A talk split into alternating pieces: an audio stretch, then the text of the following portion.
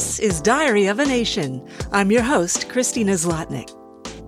My podcast explores the human experience. I put out a call on social media for pet stories.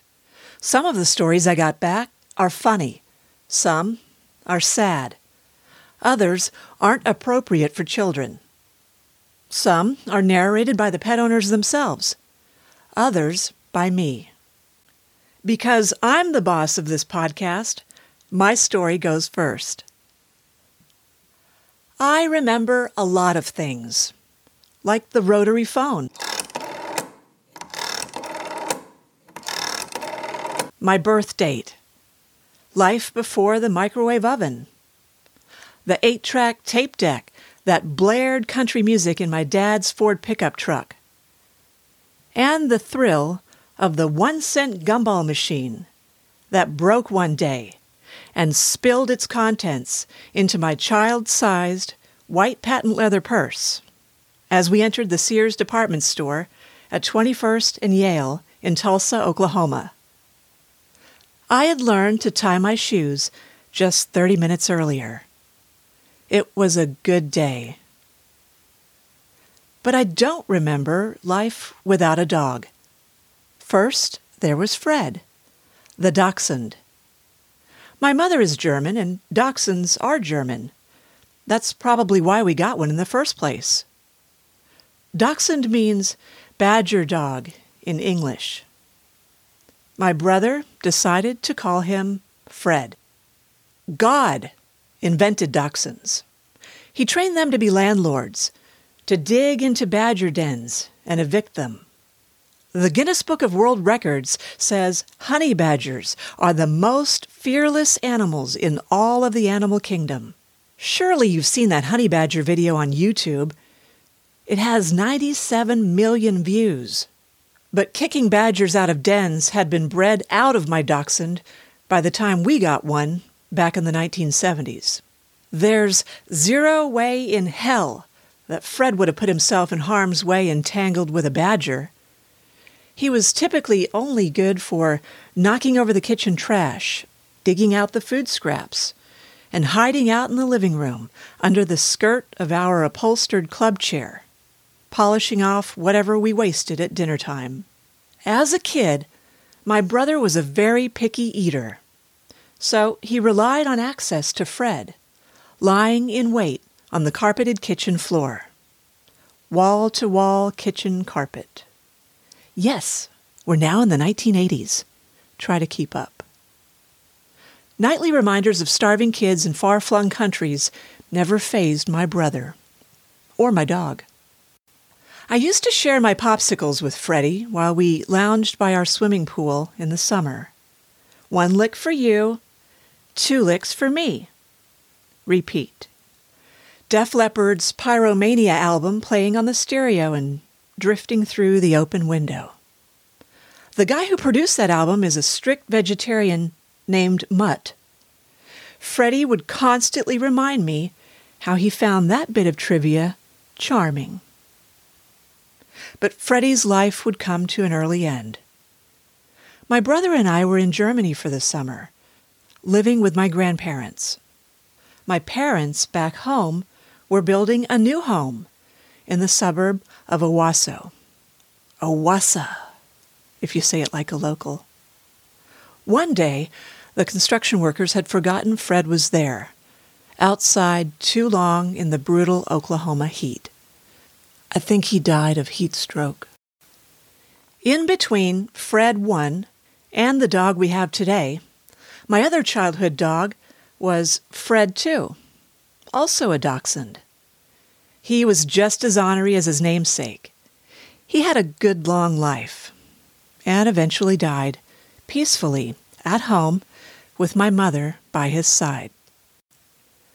As an adult, I had a beagle, then a red bone coonhound, then a black poodle, then two greyhound rescues, complete with ear tattoos, impressive racing histories, and real people names Bill and Thomas. Then a Shih Tzu Poodle mix, another rescue. Then Cooper, the puppy we have today. We wanted another rescue dog instead of a puppy, but once the pandemic set in, the pickings were slimmer than a dive bar at last call. If Cooper had a Tinder profile, it would read I'm a rowdy poodle. I'm ready to make puppies, and I'll be an adult in a month. I was named after Cooper Tires. They sponsor professional bull riding events that I watch on TV. I have an underbite. No, I refuse to spend thousands of dollars on braces just so you won't be embarrassed by my offset smile on family Christmas cards. You do know I'm Jewish, right? I have red fur and a fox like tail. I'm attracted to fellow redheads. I play words with friends. The best scoring word I ever played was tweezing for 176 points. I'm a nudist. I'm authentic like that. When I'm on my back, I'm vulnerable. I stand one foot tall and weigh 11 pounds. I'm even taller on two legs. My breath smells like a grass fed bully stick named Angus, married Purina Proplan. When I stick out my tongue, take that to mean I'm hot, like 150 degree asphalt hot on four paws. Like, cut my curly fur for me, and I'll pay you with a puppuccino hot. I'm not big on personal hygiene when it's forced on me. By the time my hairdresser is done with my fur, I usually come out looking like I narrowly dodged death from the grip of a honey badger. I'll never look like one of those frou frou poodles you see on TikTok. On command, I sit, go down, roll over, fetch, and come. I run, walk, and play ball. Sorry, I thought the Jehovah's Witnesses were here again. They always wonder aloud if Jews would be receptive to their message when they see the mezuzah nailed to the threshold of my front door. I never let them in, but I do eavesdrop.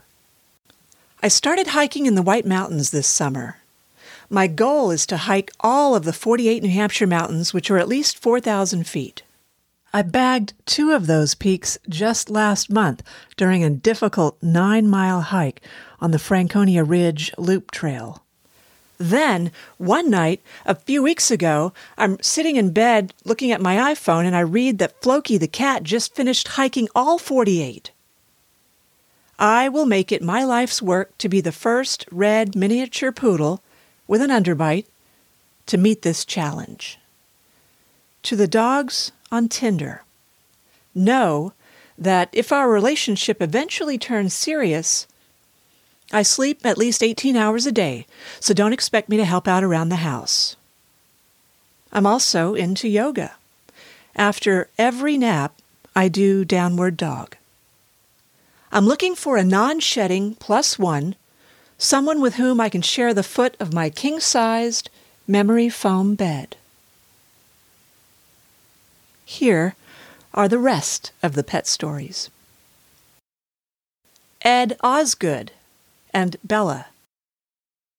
I didn't know anything about this dog, but uh, before I acquired her, she was a rescue dog from Jacksonville from a former coworker of mine her father lived in Jacksonville and found her in the streets, probably four or five months old, and uh, potty trained the dog and uh, house trained, I should say.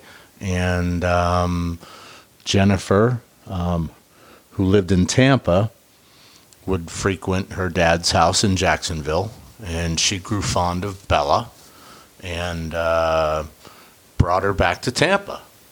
And that's where she had Bella for about a year and because of living conditions and changes in life, uh, she couldn't have the dog anymore. Jennifer went ahead and put out a cry for help, and uh, I really wasn't in wanting any animals anymore in my life. I'd already had a couple cats and a couple dogs, and you know, it was really, but there was nobody responding after like almost a week. So I reached out to her. I said, "Look," I said, uh, "bring her over. I'll, we'll cook out and swim at the pool or whatever, and uh, we'll see how the dog interacts with the kids." And um, she brought her over, had a pink bandana on, pink leash, and it was instant love between Bella and the kids. And um, I said, I'll take her. And she cried, I cried, everybody cried. The kids were so happy to have a dog, and it was just uh, the perfect timing. Didn't have to worry about uh, house training or anything like that. She was already chipped, had all her shots.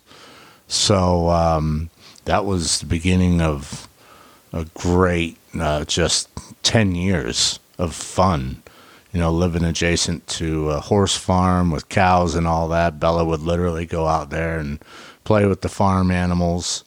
Um, and then, uh, you know, uh, as time went on, up until recently, my situation changed as well.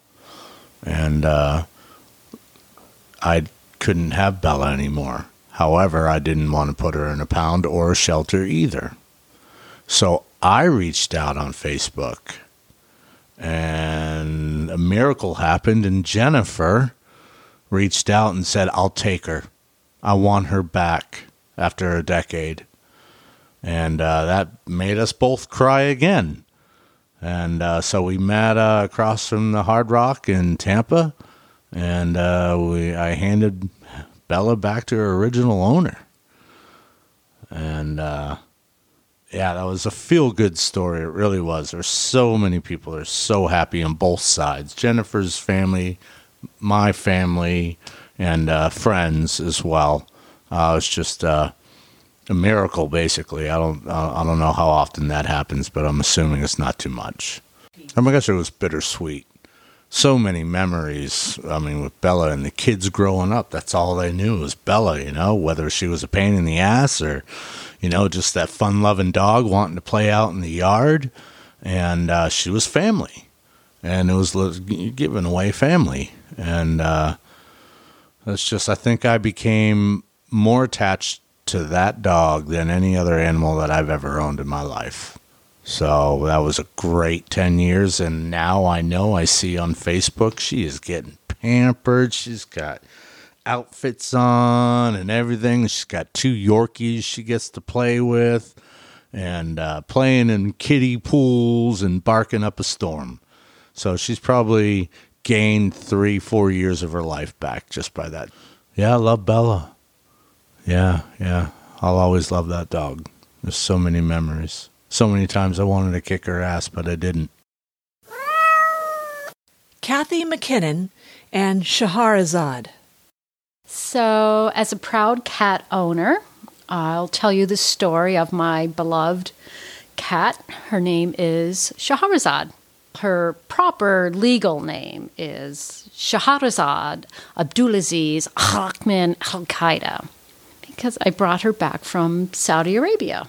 I was over in Saudi Arabia teaching, and I'm a cat lover, so I instantly um, found this cat. When I went to Saudi Arabia, I wanted a cat, and so a, a friend who was a school teacher brought the kitten over to me, and I'm trying to think of names. And another friend of mine who was a school teacher said, "I always liked the name Shahrazad," and I was like, "Oh." I had a student named Shahad, and she was a sweetheart, so I thought, "Oh, Shahrazad." I liked how it sounded, and it's actually Shahrazad was a queen in Arabian Nights, A Thousand and One Tales, because Shahrazad told many stories, and my cat Shahrazad never stopped meowing. And I thought, oh my gosh, the name suits the cat because she would tell me a thousand stories, and so it stuck. Abdulaziz is a common name. I had a student with the last name with Abdulaziz. Rahman's very uh, common name, and of course Al Qaeda because she was just a kitty terrorist. So that's how I came up with the name.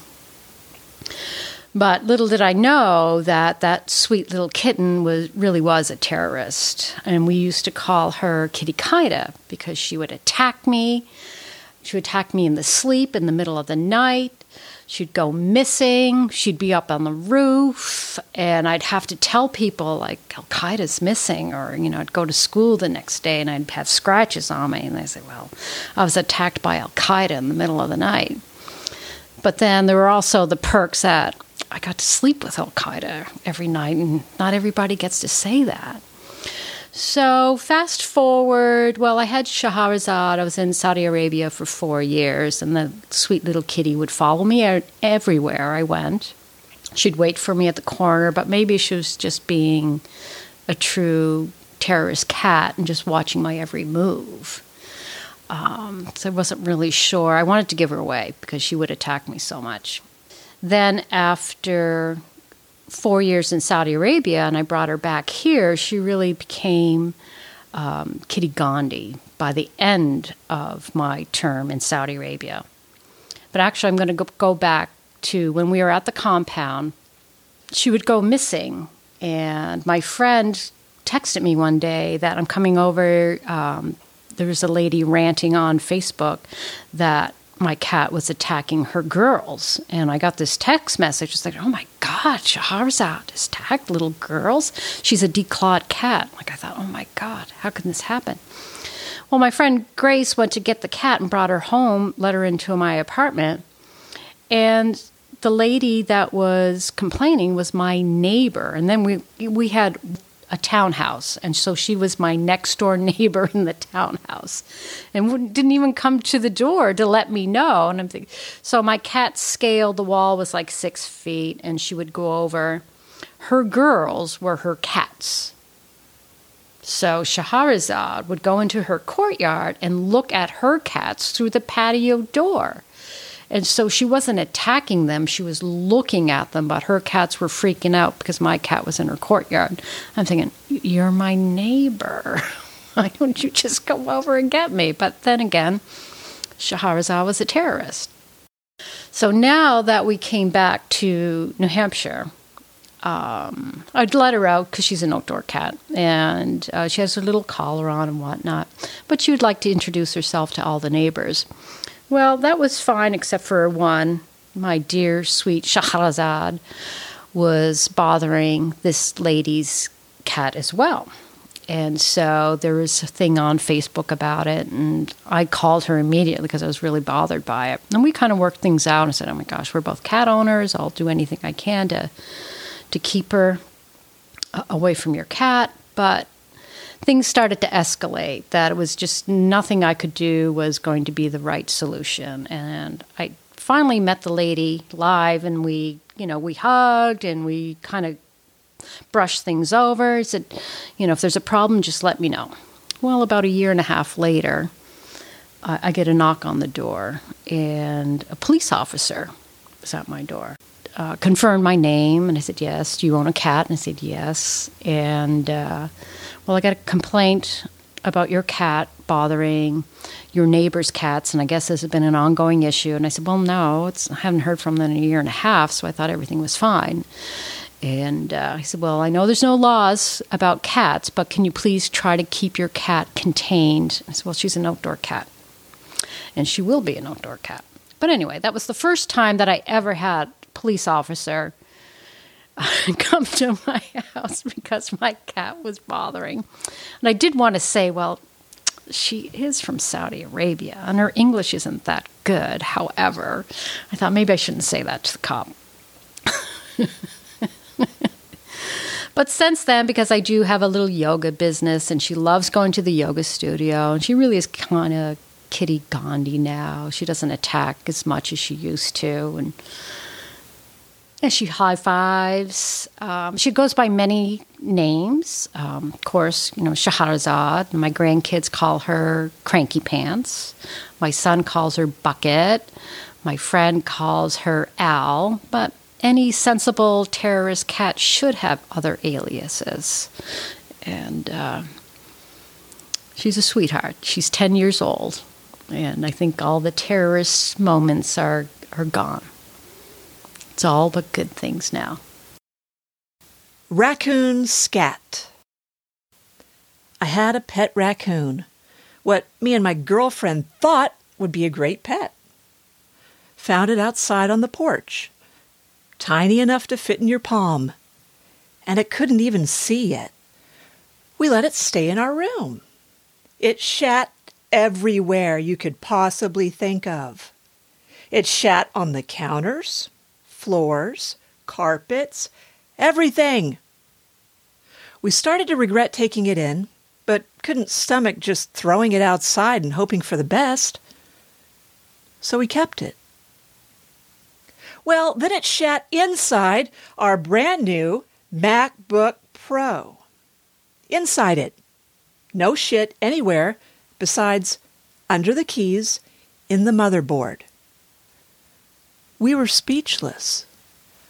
It wasn't until we went to bed one night and I woke up in the middle of the night. Something smelled awful. Already knowing he had shat somewhere, I get up, look around, and as I turn on the light, there's shit smeared down the wall and down the backboard of the bed and smeared all over my girlfriend's face. We only had that raccoon inside for a year. Then we let it live outside.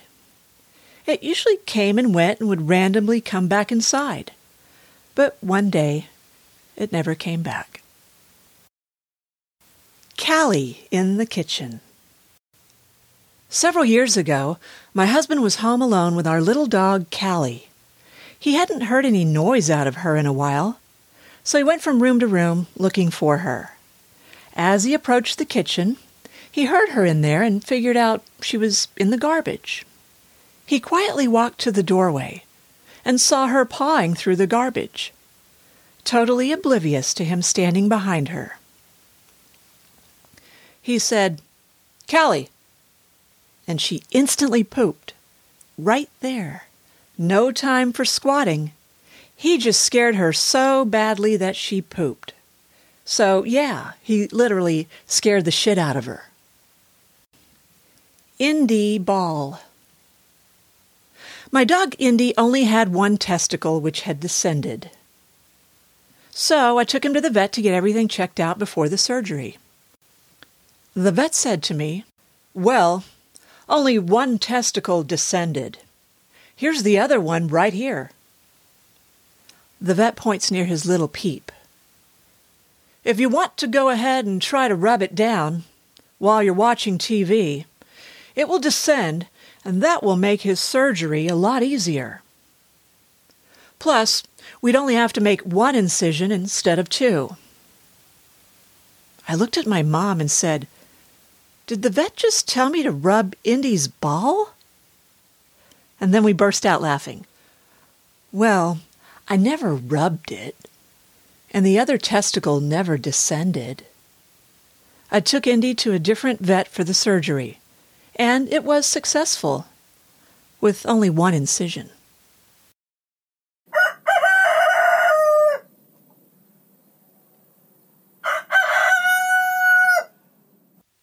Molly Jennings and Jack Frost. Jack Frost was my footless rooster. In 2017, he lost both of his feet to frostbite. He fought for months to survive through the odds. He survived and even thrived. Once his stumps healed, he willingly allowed me to teach him how to walk again. And within a few months, he was fully able to walk and fly on his own in his own unique way. He would sit on the couch or the living room floor, cuddled up on a fuzzy blanket with the dogs, while we watched TV, and when he insisted on seeing me, he would fly into my lap from the floor if I didn't get up fast enough, and crow as loud as he could.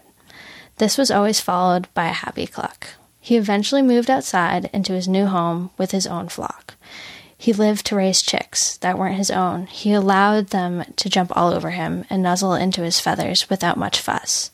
And when I suddenly brought home a blind hen, he willingly taught her love, even though she would attack him out of fear. Until the end, he loved her, even though Rose sadly lived with us for only a year. He would stand up for his flock and protect them with a fierce crow and strut. He loved to go on walks and qu- squawk at any squirrel and bird he saw, warning me of danger. He taught me how to slow down and bask in the sun with him in the summer. We could have slept outside for hours together if we could. He also allowed me to spread awareness about frostbite in livestock and how amazing roosters can be, and how disabled livestock are life changing animals because of their amazing resilience. We were fortunate to have worked with a young girl and a whole team of people all the way across the world in Australia to craft 3D printed feet which led us to be on dozens of news stations and magazines and on many social media platforms across the country and across the world. I've met some of my closest friends because of him. He helped me make it through high school when I had trouble in school and making friendships and being bullied. And part of that was because of him, because we were different. I was known as the person with the footless rooster. But because of everything, we became best friends. We were best friends for nearly four years. He got me into an amazing college where I'll be studying animal studies and entrepreneurship. Sadly, though, three days after committing to my dream college, I tragically lost Jack. It was so sudden and probably the most traumatic thing I've ever experienced. That day, he gave me his famous Jack Cuddles and had his favorite snack, which were scrambled eggs. Losing him was one of the hardest things I have ever experienced. But I know he loved me, even with everything that had happened. He somehow knew that I was ready to begin a new journey and a life that I dreamed of for so long. He taught me how to be myself and made me the person I am today. Because of him, in the future, I hope to care for more special needs animals just like him. Because if I learned so much from him, there must be much more special needs animals out there that could teach me even more. He was way more than just a rooster. He was my best friend. People ask how a rooster can make such an impact in my life, and honestly, I don't know. He just did. And no one can fully understand how strong our bond was. It was special, and unbreakable, and still is to this day. The day the dachshund dragged. When I had my first baby, my pet dachshund suddenly became paralyzed from the waist down and was dragging herself all over the house. We took her to the vet, of course, but the vet couldn't find anything physically wrong with her. The vet said it was most likely a psychological issue and the dog was mentally reacting very poorly to the new human baby in the house.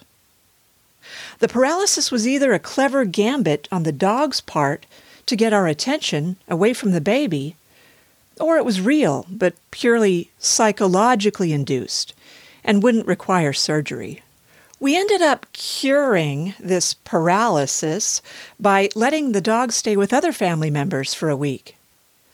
After not seeing us and the baby for a few days, our dog got over her mental issues and started walking normally again. Feral Friends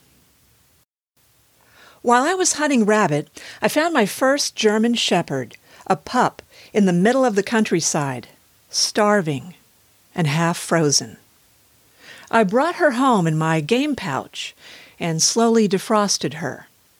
She made a full recovery and lived a long life. My first cat was a stowaway on a company vehicle. The field technician had a kitten that was living on top of the fuel tank of his Chevy Silverado. When he would park it in his garage for the night, the kitten would hop down and tear into his dog food bags. Any time he tried to catch the kitten, it would jump back under the truck and he couldn't get it out. I had him bring the truck into the service bay, grab a box and some welding gloves, and coax the kitten out. Chillest cat I ever had. Which made sense, as he'd been riding a vehicle that routinely went off road and frequently did 80 miles an hour in the oil fields. Carrie Cariello and Wolfie. My name is Carrie Cariello, and I have five kiddos. Um, and my second son, Jack, is diagnosed with autism. Um, he's 17 now, but from the time he was about two years old, Jack was terrified of dogs. uh, terrified to the point where I was worried he would run in front of the car to get away from one if we saw one on the street. Or actually, his physical reaction was so strong. I worried, I know it's ridiculous, but I worried he would like have a stroke, right? So uh, when he was, let me think, seven, uh, well, when he was about nine, uh, we went to this um, water park up north. We'd been there before, and then we always stayed at the same hotel afterwards. And we walked into the hotel. My husband Joe was getting all the bags out, and so I had all five kids. And in the center of the lobby was a dog, a man and his dog. And um, the kids got really crazy, you know, like, Mom, Jack, Jack, there's this dog. And, and I said, All right, let's just slow everything down and see how it goes. Because Jack wasn't at like a level 15 yet. He was probably at an eight of, of nervousness. And so the man stood in the center of the room with this dog, and Jack just started to circle and tracing his fingers along the walls, which is what he did when he was really anxious back then. And the man, you know, I still can't tell the story without getting emotional. I went over to the gentleman and I said, That's my son Jack, and he's terrified of dogs. And we're just going to see how this plays out. And so the man just started to call out really gently Jack, this is Gracie. And we're waiting for you. We are here for you. And just over and over, Gracie and I are here. We're just waiting. And so Jack started to circle and circle until he got close enough to this man. And he reached out and he pet the man's hair. and then he pet Gracie. And, you know, we went up the elevator, and it was one of the first times I thought, oh, I want the world to share this experience with me. I want the world to know that in the smallest moments is groundbreaking possibility. So after that, I went home and I said to my husband, Joe, I think we should get a dog. No, we have five kids, and my husband has two dental practices. And he said, These are his these are the words that came out of his actual mouth. I have no more love to give. I have nothing left, Gary. I can't take care of one more thing. I cannot come home to something else that needs me. I said, okay, okay, I'm going to take this on myself. So I researched and, and, and I did go through a breeder because she had a lifetime return policy. So if things didn't go well, I knew I had a safety net. And, and we, um, I chose this dog, and Joe, uh, it was the day before Easter. So most people ask, Did you warn Jack? Or did you have him help you pick the dog out or name the dog? And I said, No, because we are not good people. I did not do that because I knew Jack would say, No, I don't want a dog. And then what am I going to do? I have to respect that. So we did the opposite of what every parenting autism book tells you to do and we picked up this dog and we smuggled him in the house. And then the next morning was Easter, and we said, "Oh, the Easter Bunny brought us this dog." And I thought, hallmark moment. this'll this is going to be a big deal. And Jack said, "Why would you do this? You know I hate dogs." I mean, and Wolfie was, I think, five pounds. I mean, just a little love muffin. And I thought, oh God, what you know, what have I done? It was remorse. It was buyer's remorse, and that was before Wolfie soiled all the carpets. you know, it took about a week and a half for Jack, and I, I mean, I have pictures of it where he's reaching through the crate and just touching his finger on the tip of Wolfie's paw. And and it was really that slow of an opening, of a heart opener, if you will. And then, you know, fast forward, I mean, a there everybody loves their dogs so i'm just saying the same time worn phrase but there has never been a more beloved animal. And let me tell you who loves him the most is my husband joe. He will call me or text me from work to find out what the dog's doing. And and at the same time jack is so attached to him and he seeks him out truly when he feels himself escalating. He said the other day he felt nervous and he's convinced, and, and, and I'm who am I to say otherwise? He said, Wolfie knows because he sits by me. So uh, it has been just the best addition, just the best thing that we ever did, and and uh, we love him fiercely. Michael Cameron Ward and Daisy and Jack and Maddie. Free jalapenos. Mike Ward is a bard of New Hampshire. Every day of his life is an epic. Just last week, he went for a walk in the country and was mugged by a dog. Yusuf Ali El, February 2016. Yes, Yusuf, it happened again. But I met a resolution after my last session of interspecies combat a year ago. Henceforth, the offending beast shall be rained upon with great fervor and immediacy until it is pacified. Thursday afternoon, I walked down the street to deliver some extra jalapeno seedlings to my neighbor. She has two dogs, a pug named Daisy and a 70 pound retriever named Jack. Daisy is not a problem. She does not so much resemble a dog as a small grayish watermelon. Should she become bellicose, she could be easily punted for accuracy versus distance. Jack is another story altogether. I'm not sure why he hates Maddie, but he does. Any dog that will withstand semi electrocution to leap through an electronic barrier to attack another dog is batshit crazy, which is exactly what Jack did last summer. This time, Daisy sees me coming. She barks and leaps through the electronic barrier. Then she growls and glares at me from about eight feet away. She keeps looking over her shoulder to her left into her yard. She barks to entice Jack into jumping the barrier, but he isn't coming. The shock collar has been set to its maximum. The bite keeps him inside the electric fence. I walk into my neighbor's yard. This time, Daisy sees me coming. She barks and leaps through the electronic barrier. Then she growls and glares at me from about eight feet away. She keeps looking over to her left into her yard. She barks to entice Jack into jumping the barrier, but he isn't coming. The shock collar has been set to its maximum. The bite keeps him inside the electric fence. I walk into my neighbor's yard. Would you like some jalapeno seedlings? Even though I left Maddie at home, Jack was having none of it. No, Maddie, no problem. He's black, you're black, one's as good as the other. He roared, charged, and leapt, twisting when he reached chest level, trying to take a chunk out of my arm. The hell you say! I dropped the tray of seedlings, some of them spilled out on the ground. I sent a right jab at his head and throat area. Then I clenched my fist, crouched, and advanced on him. You want me? He growled, backed up, made a few feints. I chased his ass around the yard. I stopped after realizing that if I caught and killed him, my neighbor might not want the jalapenos. I thought, I've got to get rid of these goddamn plants. I was merciful. Thus, the canine was spared. My neighbor yelled at Jack and finally calmed him down. Would you like a six pack of jalapeno seedlings? I asked. Her eyes were the size of dinner plates. I'll, I'll take the six on the ground. Renee Griffin and Carter. Soft footsteps pad down the hall. Have you seen Fluffy? A child's soft voice inquires. Have you checked Carter's crate? Fluffy began life as a fluffy stuffed lion, but frequent baths and a desire to smell a candle left Fluffy bedraggled and odd smelling. Neither Xander, our son, nor Carter, our dog, seemed to mind. Most evenings included a search for Fluffy at bedtime, and most nights he could be found in Carter's crate. In fact, I often wondered to whom that smelly stuffed animal really belonged.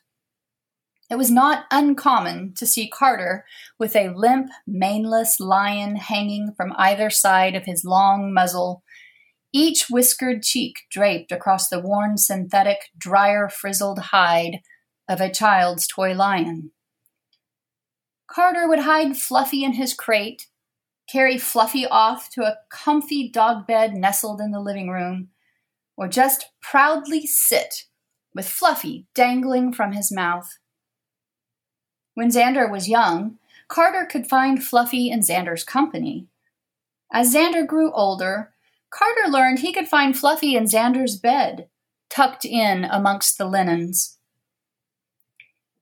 Even as the soft, tiny footsteps became the loud, awkward slaps of a preteen boy, the occasional search for Fluffy occurred. Years later, Fluffy still lurks in the recesses of my son's room. Carter no longer has the energy to search him out. As a geriatric dog approaching the venerable age of 16, Carter expends only the energy necessary to eat his meals and seek me out. In some ways, I have replaced Fluffy. Carter now searches the house for me. and because he is deaf, he often fails to recognize that I am nearby. Sometimes we follow each other in a circle until I can put my hand on his back or place myself within his sight. If I allow myself to dwell on this, I begin to cry.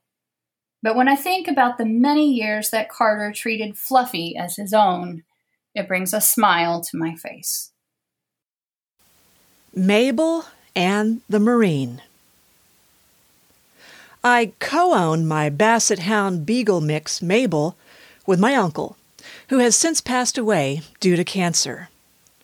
Mabel is still alive and is now 17 years old. I have a million stories, but this one always sticks out in my mind. My uncle was an alcoholic, Marine POW who served in Vietnam. He had severe PTSD and almost never slept. He would drive to his local bar, two miles away, driving five miles an hour, shit faced drunk. He was the slowest driver, even sober, but when he would drink, he would drive even slower. He had eight DUIs in his lifetime.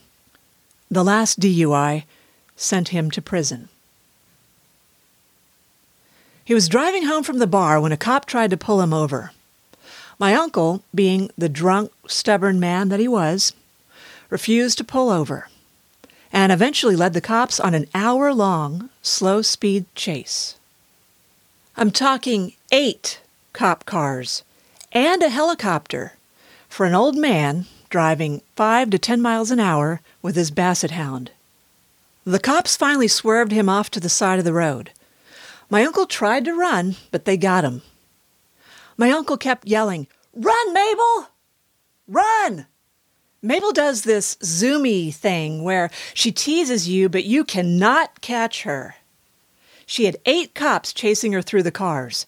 She got away from the police and ran to her veterinarian, 14 miles away. That's where they called my mom, who went and picked her up. It's almost like Mabel had some warrants out for her own arrest, and she knew if she got caught, she'd be locked up with her daddy. Frodo's Slave. I'm a dog person. My stepdaughter moved up from Alabama, smuggled her cat on the plane, and then tried to hide it from me at the airport. A few years later, she moved back to Florida for college and left us with the cat, who, for some weird reason, has grown on us. The cat is now 18. When she's out of sorts, the world stops, and we take her to the emergency room any time, day or night, hell or high water.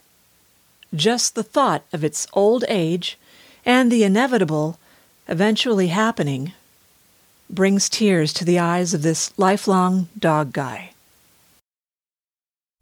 Billy Best and Moon and Pete. I'm appreciating my ordinary life as I ride the emotional ups and downs of this long season of change. Maybe you are too. My dog, Moon, died May 31st, and I've entered a new phase.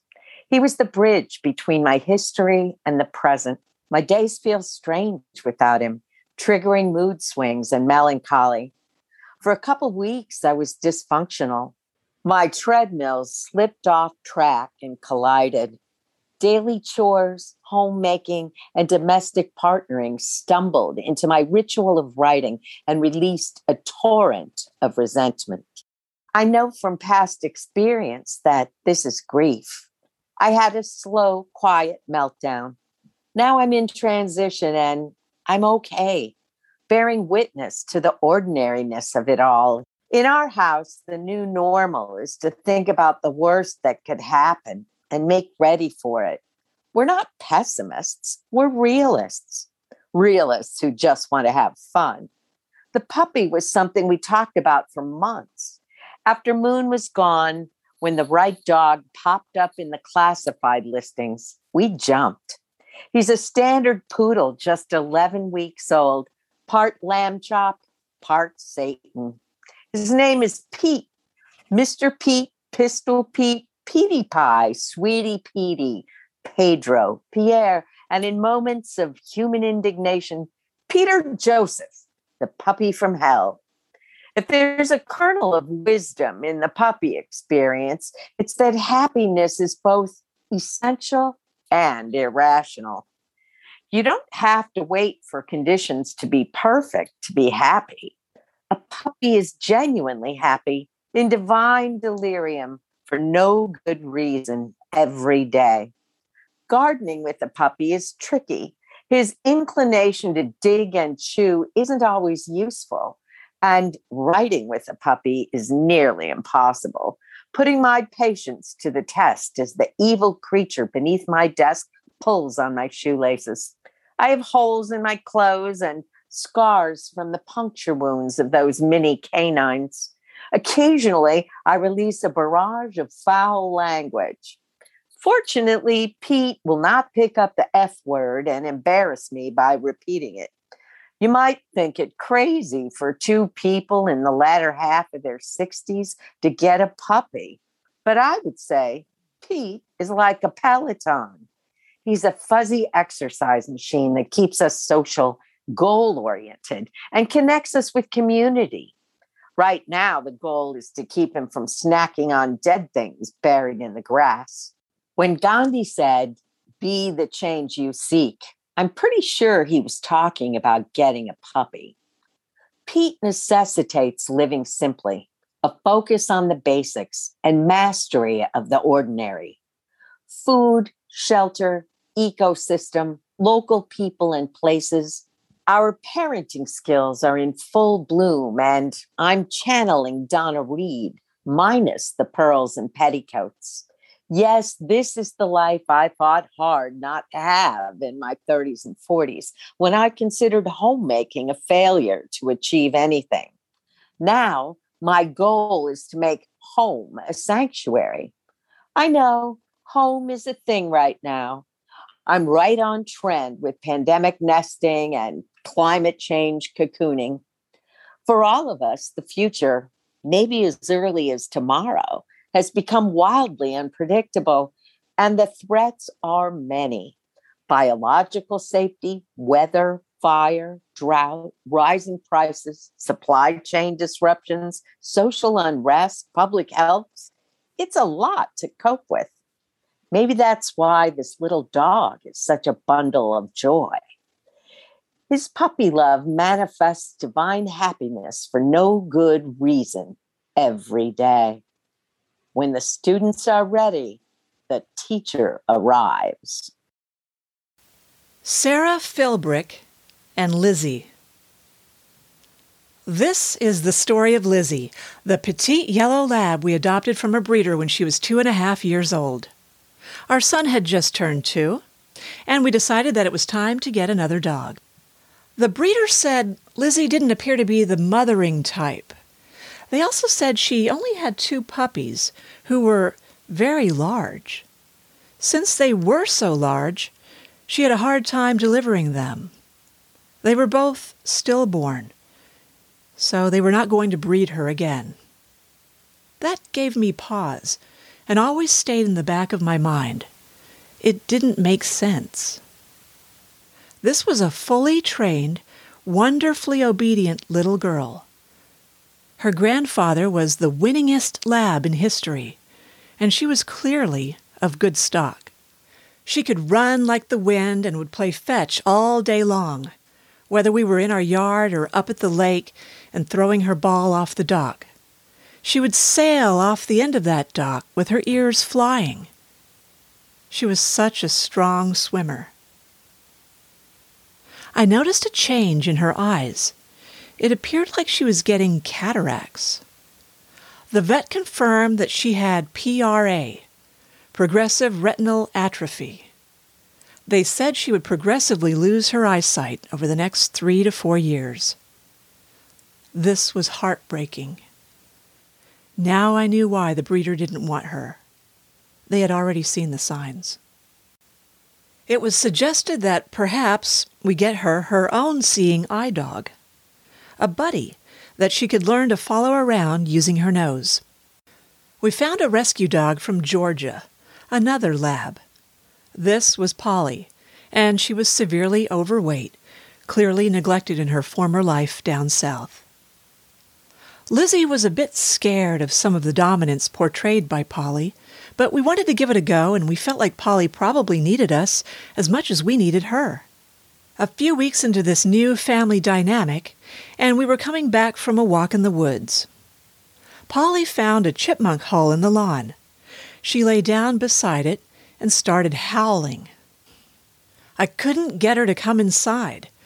When I tried to approach her, she jumped up and started snarling and charging at me like a dog from a bad movie. I ran into the house shaking and called my then husband to see if he would come home. He came right home and finally got Polly into the house. Clearly, there was some baggage that Polly had brought with her, and we were just now beginning to see. We decided then and there that we couldn't have this poor old rescue in our house, since our son was very young and we were afraid that something like this could happen again.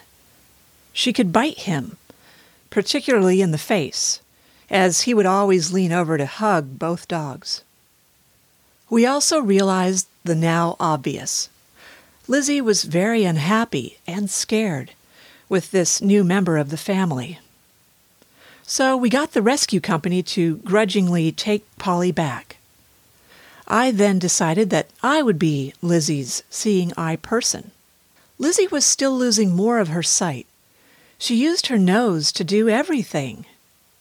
She used it to feel, she used it to smell, she used it to see. She was the most loyal companion, and she counted on me for everything especially when she eventually went completely blind. As the deterioration progressed, we ended up putting goggles on her whenever she would go outside. They're actually called doggles. She would poke her eyes with sticks and debris in the yard because she would bend down to smell or touch everything with her nose. One of the first times she poked her eye, it was very serious, and she required surgery specialized, expensive surgery with yet another canine ophthalmologist. The surgery was complicated, and she ended up with a contact lens over her surgical site on her cornea and her eyelids stitched half shut so the sight would heal. She injured her eyes on sticks on other occasions, too. The injuries proved not to be as serious as the first time, and the vets were able to come up with a solution for what they called non healing ulcers. They would take a sample of her blood and spin it in a centrifuge. After 20 spins or so, they produced a serum with their own blood, which they put in a dropper bottle for me to take home. It was this serum that I would drop onto her injured eye to heal the ulcer. Amazingly, it worked. She was so patient and so good. She never growled. She never bit. She never barked. She never really did anything wrong in all the years that we had her. I always said that I could leave a steak on the kitchen counter and go to work for the day, and she would never try to get it. She never went into the trash. She never chewed any of our belongings. When she was about to turn 14, I had been treating her for cracked elbows which dogs can get from lying down a lot. By this time, she was arthritic.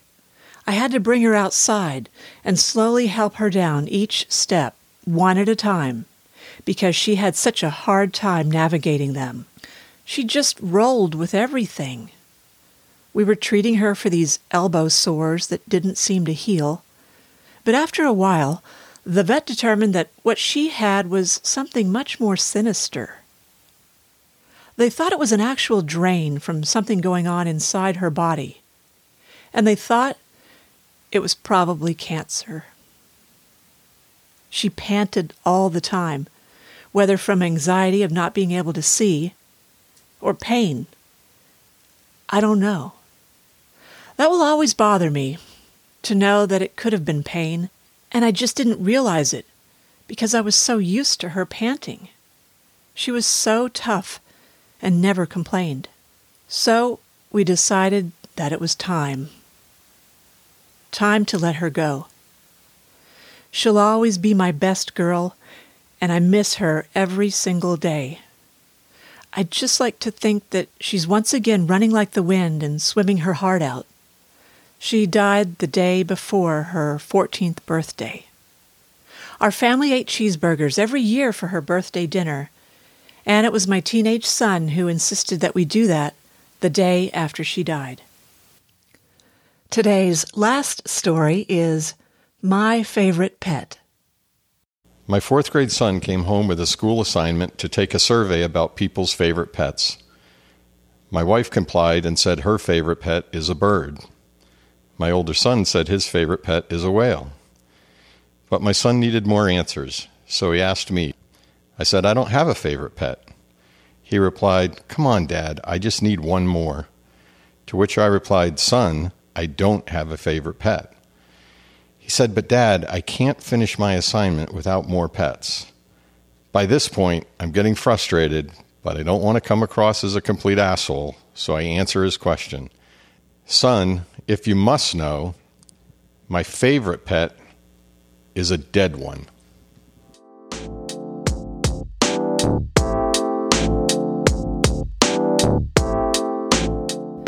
Do you have a compelling story? Or do you know someone I should interview?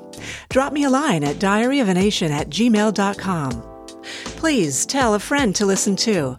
That's how we grow our audience and continue podcasting. Find Diary of a Nation through your favorite podcast app.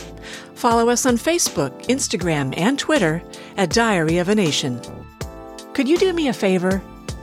You can help my podcast grow by rating and reviewing this show on Apple Podcasts. Thank you for listening.